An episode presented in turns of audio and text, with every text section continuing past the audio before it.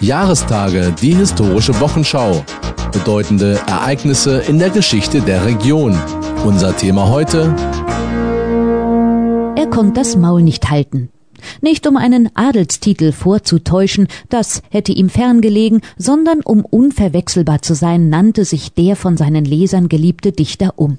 Hoffmann, so hießen auch Anfang des neunzehnten Jahrhunderts recht viele Leute, und da er in Fallersleben geboren wurde, hängte er den Namen seiner Heimatstadt an seinen Familiennamen an, August Heinrich Hoffmann von Fallersleben.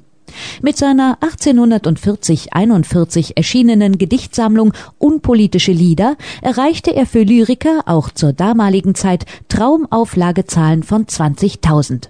So harmlos der Titel der Bände klang, in den Gedichten und Liedern darin griff Hoffmann von Fallersleben die Verhältnisse seiner Zeit an und trat gegen die absolutistische Kleinstaaterei und für die Pressefreiheit ein. Die unpolitischen Lieder waren es denn auch, die dem Dichter und Professor für deutsche Literatur an der Universität Breslau Arbeitsverbot und ein von nun an unstetes Wanderleben einbrachten.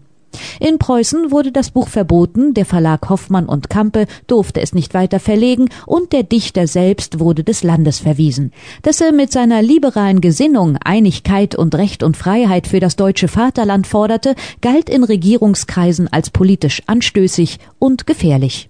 Seinem Wunsch nach einem geeinten Deutschland in französischer Besatzungszeit verlieh Hoffmann von Fallersleben dichterische Form im Deutschlandlied, das er auf der damals englischen Badeinsel Helgoland im August achtzehnhunderteinundvierzig zu Papier brachte. Die Melodie dazu stammte übrigens von Josef Haydn, der sie für den römisch-deutschen Kaiser Franz der Zweite komponiert hatte. Indem Hoffmann von Fallersleben diese Melodie verwendete, bezog er sich zwar auf das alte Kaiserreich, stellte aber nun statt eines Monarchen die deutsche Nation in den Mittelpunkt. Mit Verboten belegt irrte er von nun an quer durch die deutschen Lande, fand mal hier, mal dort Unterschlupf, wurde über dreißig Mal ausgewiesen, auch aus seiner Heimatstadt Fallersleben. Ein Freund gewährte ihm Asyl, indem er ihn als Kuhhirte ausgab.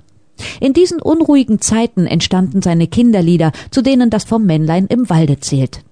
Im Jahre achtzehnhundertachtundvierzig, zur Zeit der Märzrevolution, die Hoffmann wach beobachtete, wurde er teilrehabilitiert. Er konnte ins Rheinland zurückkehren, seine Professur versagte man ihm weiterhin. Spätes privates Glück fand er in seiner damals achtzehnjährigen Nichte Ida vom Berge, die er einundfünfzigjährig in Braunschweig heiratete. Die Familie zog nach Corvey im heutigen Nordrhein-Westfalen, wo Hoffmann von Fallersleben eine Anstellung als Schlossbibliothekar annahm. Nur elf Jahre lebten sie und der gemeinsame Sohn Franz zusammen, bevor Ida im Kindbett verstarb.